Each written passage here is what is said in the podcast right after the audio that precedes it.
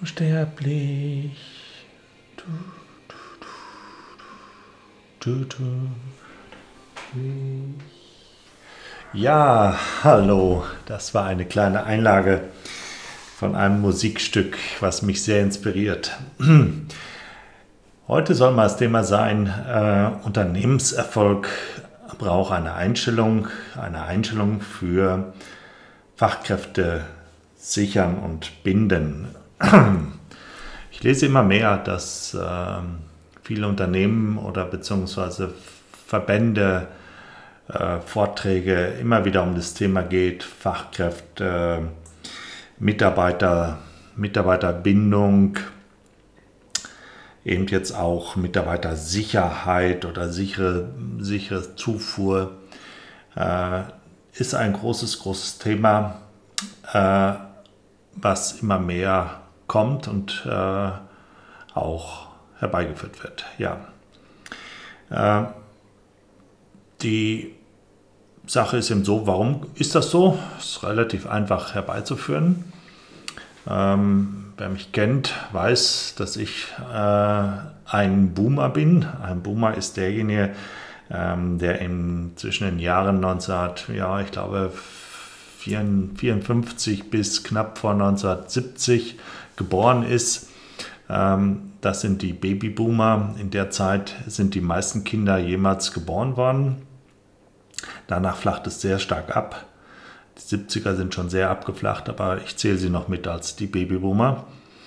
Und äh, diese Boomer, wenn, wie sie von den jungen ja, Menschen heute bezeichnet werden, äh, sind eben diejenigen, die in den nächsten zwei, fünf, maximal zehn Jahre ähm, aus dem Berufsleben herausgehen. Und wenn man sich die Kurve anschaut, ist das das Faktor 8 bis 10, wie ich gesehen habe, gegenüber das, was danach gekommen ist. Und ähm, das ist natürlich eine Herausforderung an die Unternehmen, einmal äh, diese ja, Arbeitsplätze wieder zu besetzen oder beziehungsweise so zu organisieren, dass ähm, die Organisation oder das Unternehmen äh, weiter funktionieren kann, auch ohne diese Mitarbeiter, die dann ausscheiden. Das ist ein Faktor. Also wir haben einmal, dass äh, die Boomer systematisch aus den Unternehmen rausgehen. Das zweite ist, dass wir die Digitalisierung natürlich vorantreiben.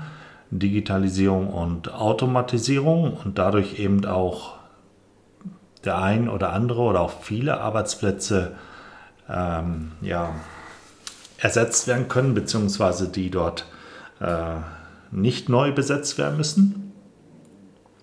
Das nächste ist aber, dass, äh, wenn wir uns die Boomer anschauen, ein sehr großes Wissen haben und Know-how, was äh, teilweise weiterhin benötigt wird.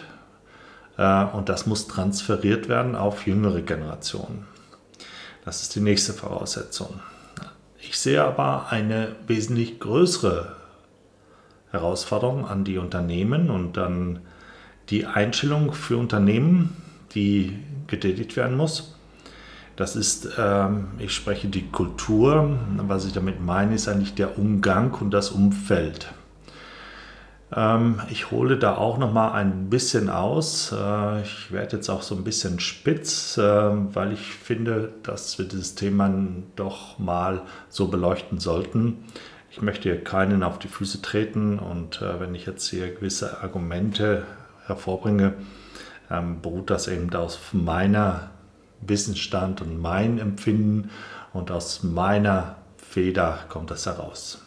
Ja, also wenn wir uns das so anschauen, ähm, wir hatten ja die Kriegsjahre, nach den Kriegsjahren äh, hat es erstmal eine lange Flaute gegeben und äh, Anfang der 50er kam dann eben dieses Wirtschaftswachstum, was bewältigt werden musste. Da aber nicht mehr so viele Menschen oder arbeitsfähige Menschen vorhanden war, hat man natürlich dort äh, in anderen Ländern geschaut und so kamen eben die Gastarbeiter zu hier nach Deutschland größtenteils, was positiv war, was sehr wichtig auch war, weil sehr, sehr viele Arbeit, Arbeiten äh, händisch noch ja, funktionierten oder beziehungsweise durchgeführt werden mussten. Äh, man kann das sehr, sehr gut sehen, wenn man sich Bilder anschaut. Ich sage jetzt mal in dem Automotive-Bereich, wie viele Mitarbeiter dort tätig waren, um ein Auto herzustellen und wie viele heute nur noch tätig sind. Äh, ja, und dann fing es eben an, dass ähm, die Automatisierung immer größer wurde. Es sind die ersten Roboter gekommen, es sind viele Sachen durch elektronische Bauelemente oder elektronischen Schaltkreise ähm, ja, ersetzt worden. Und die Arbeitskraft wurde immer weniger. Natürlich das Wirtschaftswachstum stieg, also hielt sich das erst noch in der Waage. Und jetzt kam ab den 70ern, kann man so sagen, ähm, oder Ende der 60er, Anfang der 70er, die Boomer, also die Babyboom-Kinder, auch noch in das Berufsfeld hinein. Und ich behaupte, weil ich es selber miterlebt habe und auch äh, häufig äh, auch immer wieder ja, gehört habe, äh, dass eben ab den 80er Jahren äh, schon die Unternehmenskultur sich in vielen, vielen Unternehmen geändert hat. Jetzt äh, möchte ich noch ein bisschen ausholen. Wir Boomer sind natürlich so erzogen worden, ja, du musst äh, erstmal deine Schule machen, du musst einen guten Schulabschluss haben, du musst dich dann bewerben, du musst eine Ausbildung machen, du musst bei dem Unternehmer äh, dich äh, ja, vorstellen, du musst das Beste dort bringen, du musst äh, am besten nur bei einem Unternehmen bleiben und dort bis die nächsten 45 Jahre auch. Das ist dann die ideale Vorstellungswelt gewesen, die uns mitgegeben worden sind oder ist. So. Und äh, das sind natürlich Glaubenssätze, die geprägt worden sind durch das Umfeld, die wir mitgenommen haben. Und das äh, im Arbeits-, in der Arbeitswelt, ja, ich sage jetzt mal, genutzt worden ist, um eine Reorganisation und eine ja, Entmachtung des Mitarbeiters herbeizuführen sind die Worte jetzt nicht ganz so richtig, aber ich will es mal so stehen lassen. Was meine ich damit? Der Ton ist rauer geworden. Wenn etwas vorgefallen ist oder eine Unzufriedenheit da war, dann hieß es nur, ja, okay, du kannst ja gehen oder du bist gegangen und du bist ersetzbar. Und so wurde das auch sehr stark durchgeführt und der Markt hat es ja auch bewiesen. Es waren genügend Arbeitskräfte da, es, äh, man konnte sie austauschen. Die Arbeitslosigkeit stieg dann auch in den Zeiten rasant an. Und wir mussten uns alle daran einstellen, dass wir eben ein Gut geworden sind, also wir Menschen, wir Mitarbeiter ein Gut geworden sind, was jederzeit in vielen Unternehmen austauschbar ist. Und dadurch äh, hat sich natürlich auch die Kultur verändert und der Umgang und das Umfeld mit Mitarbeitern in vielen Unternehmen. Nicht in allen, aber in vielen. Und in der Situation, wo wir jetzt sind, kann eine Kultur, die die letzten 30 Jahre gelebt und ausgebaut worden ist, nicht mehr funktionieren mit der Voraussetzung, die wir jetzt haben. Wie wir eben ja gehört haben, die Boomer gehen raus, die jungen Leute kommen und die jungen Leute haben ein ganz anderes ja, Mindset, also eine ganz andere Einstellung zur Arbeit, eine ganz andere Einstellung zu Leben, weil sie ja auch in einer ganz anderen ja, Situation aufgewachsen sind, äh, wo sie gar nicht mehr viele Sachen gar nicht mehr bedenken brauchten. Ich bringe dort immer das Beispiel mit der Erdbeere. Ich weiß, Erdbeeren kannst du nur in den Zeitraum von Mai bis Juli so ungefähr essen, weil da sind sie im Garten oder vielleicht auch beim Nachbarn im Garten. Und in der anderen Zeit gibt es eben keine Erdbeeren. Heute ist es eben so, du kannst jederzeit Erdbeeren kaufen, auch wenn es am 24.12. ist. Äh, sie sind da, sie sind verfügbar. Das haben wir, also wir Babyboomer oder diese Generation erschaffen und unsere Kinder und Kindeskinder sind da drin groß geworden und sie kennen es eben nicht anders. Und sind, so gibt es ganz, ganz viele, viele äh, Beispiele. Und sie wurden auch anders von uns erzogen, äh, wo man gesagt hat, okay, wenn dir das nicht gut tut, dann gehst du dort raus. Das sage ich zu meinen Kindern auch immer. Und äh, dementsprechend sind dort andere Voraussetzungen. Was ich noch dazu sagen muss, ist, ich höre immer viel von äh, Führungskräften, ja, die jungen Mitarbeiter, die kann man ja gar nicht gebrauchen, weil äh, die haben überhaupt keinen Drang nach Arbeit und äh, sie, sie wollen sich lieber mit anderen Sachen beschäftigen. Hm, das zeigt eben, äh, dass man diese jungen Menschen doch nicht richtig ja, angeht oder beziehungsweise nicht äh, richtig in ihre Stärke bringt. Was meine ich damit? Äh, wir Menschen haben ein, ja, eine Eigenschaft, die nennt sich intrinsische Motivation. Und wenn ich in der intrinsischen Motivation drin bin, dann kann ich leisten, ohne Energie zu verlieren. Man nennt es auch neudeutsch äh, im Flow sein. Und das kann ich eigentlich von jedem Menschen erwarten und abrufen. Das ist aber eine Führungskunst und das ist auch eine Kunst des Umgangs wie ich dort rankomme. Ich habe es sehr häufig erlebt, dass ich in Teams oder gerade auch so auf Seminaren gekommen bin, wo nur junge Leute ähm, in den Teams waren, die dort diese Seminare geleitet oder beziehungsweise begleitet haben, organisiert haben und die hatten eine sehr hohe äh, ja, Aufgaben beziehungsweise waren sehr engagiert so äh, und haben sehr, sehr viel geleistet und waren immer noch äh, sehr zufrieden und äh, dort hat man gemerkt, sie sind dann in ihrem Flow oder in der intrinsischen Motivation. Und daher muss sich eben in vielen Bereichen was ändern. Und äh, jetzt heißt es natürlich ja, wie kann man jetzt überhaupt so eine Änderung herbeiführen? Wir sind doch ein Unternehmen mit einem alteingesessenen Bereich und wir machen das jetzt schon seit 20, 30, 40 Jahren so. Ähm, das können wir doch nicht von heute auf morgen über Bord schmeißen.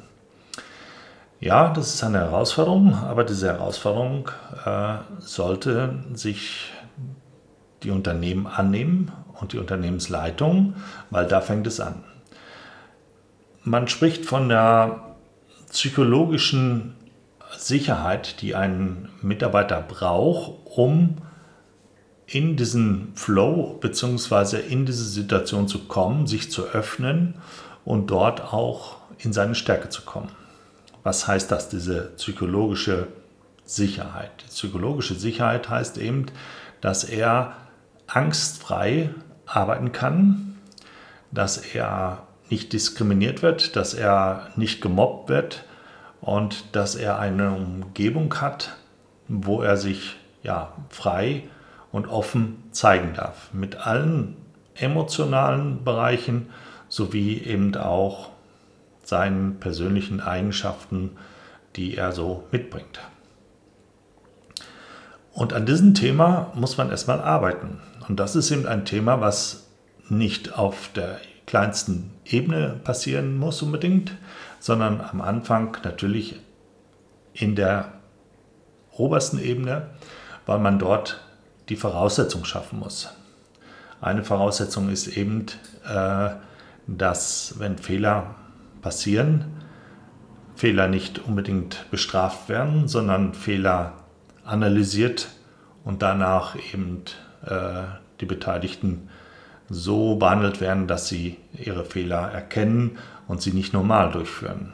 Man spricht hier von einer Fehler, Fehler ja, Korrektur oder beziehungsweise eine Fehlerkultur, die man dort aufbaut, äh, dass das ist. Dann ist es wichtig, dass man Werte definiert. Werte, nach denen das Unternehmen handeln möchte und handeln muss. Und das muss eben in der obersten Ebene definiert werden.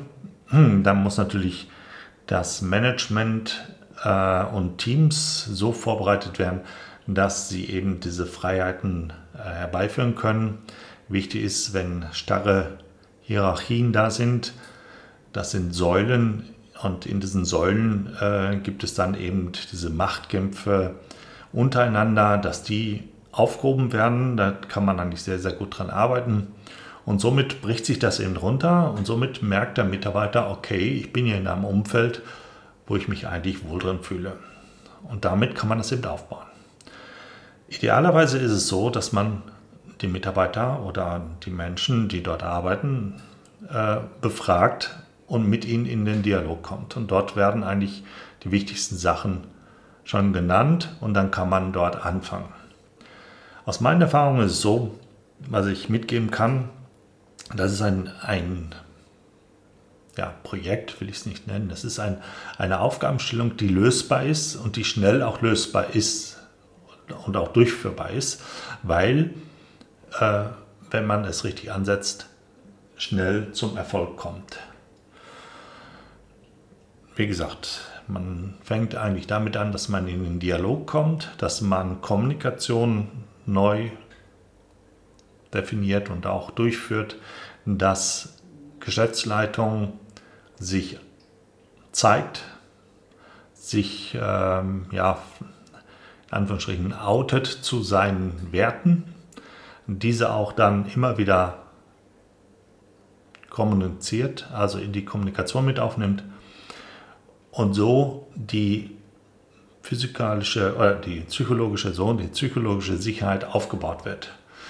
Ich habe dazu ein Bild mal gemacht, das ist die psychologische Pyramide, die man aufbauen muss oder beziehungsweise sich anschauen muss und dort systematisch drin arbeiten. Und so kommt man Schritt für Schritt dorthin, dass eine, eine Kulturveränderung stattfindet, die sehr positiv ist und somit die Mitarbeiter ja, bindet und den Mitarbeitern auch die Sicherheit gibt, dass sie an dem richtigen Ort und Platz sind. Das ist jetzt mal eine Vorgehensweise. Es ist kein Schema, was man einfach nimmt und drüber stülpt. Das muss man individuell natürlich betrachten. Und wir haben ja gehört oder gesehen, und äh, ich habe es ja deutlich gemacht, wir sprechen hier mit Menschen und Menschen äh, muss man auch immer verstehen und jeder Mensch äh, nimmt eben seine Realität oder die Realität, wenn, es überhaupt, wenn man überhaupt von Realität sprechen kann, auf oder beziehungsweise baut sich seine Realität selber, so ist eigentlich besser gesagt, und so entstehen eben für die gleiche Situation unterschiedliche Realitäten. Und das muss man immer verstehen, um so auch in dieses Verständnis zu kommen. Aber das kann man lernen und das ist auch sehr einfach. Und das ist eben das, was ich sage mit äh, Unternehmenserfolg muss eine Einstellung haben, weil wir hier eine mentale Einstellung erstmal haben. Wir haben eine neue Einstellung im Bereich der Kultur. Wir haben Einstellungen der Mitarbeiter. Wir haben Einstellungen der Kommunikation. Viele Einstellungen, die wir durchführen können und sollten, damit wir eben eine Veränderung herbeiführen. Ja, das war es eigentlich von mir. Ich äh, hoffe, das war jetzt ein bisschen verständlich. Ich würde mich freuen, wenn ihr mir hier eine Bewertung gebt ein, auf den einzelnen Kanälen, ob es jetzt bei Apple oder bei äh, Spotify ist. Ich, würd, ich freue mich sehr, sehr stark dafür. Ein Kommentar wäre auch sehr, sehr wichtig, damit ich merke, dass ich hier das richtige Thema habe und euch noch mehr davon berichten kann, wie ich das Thema sehe. Ansonsten wünsche ich euch noch einen schönen Tag. Ähm, heute ist hier bei uns ein sehr heißer Tag. Ähm, wir sind im August 2022 und ähm, ich hoffe, dass wir demnächst wieder kühlere Tage bekommen und uns damit auch wohler fühlen. Also, das war's von mir und ich freue mich auf euren Feedback und äh, würde euch einladen, dass ihr auch den nächsten, die nächste Ausgabe meines Podcasts hört und mich auch weiterempfehlt. Danke.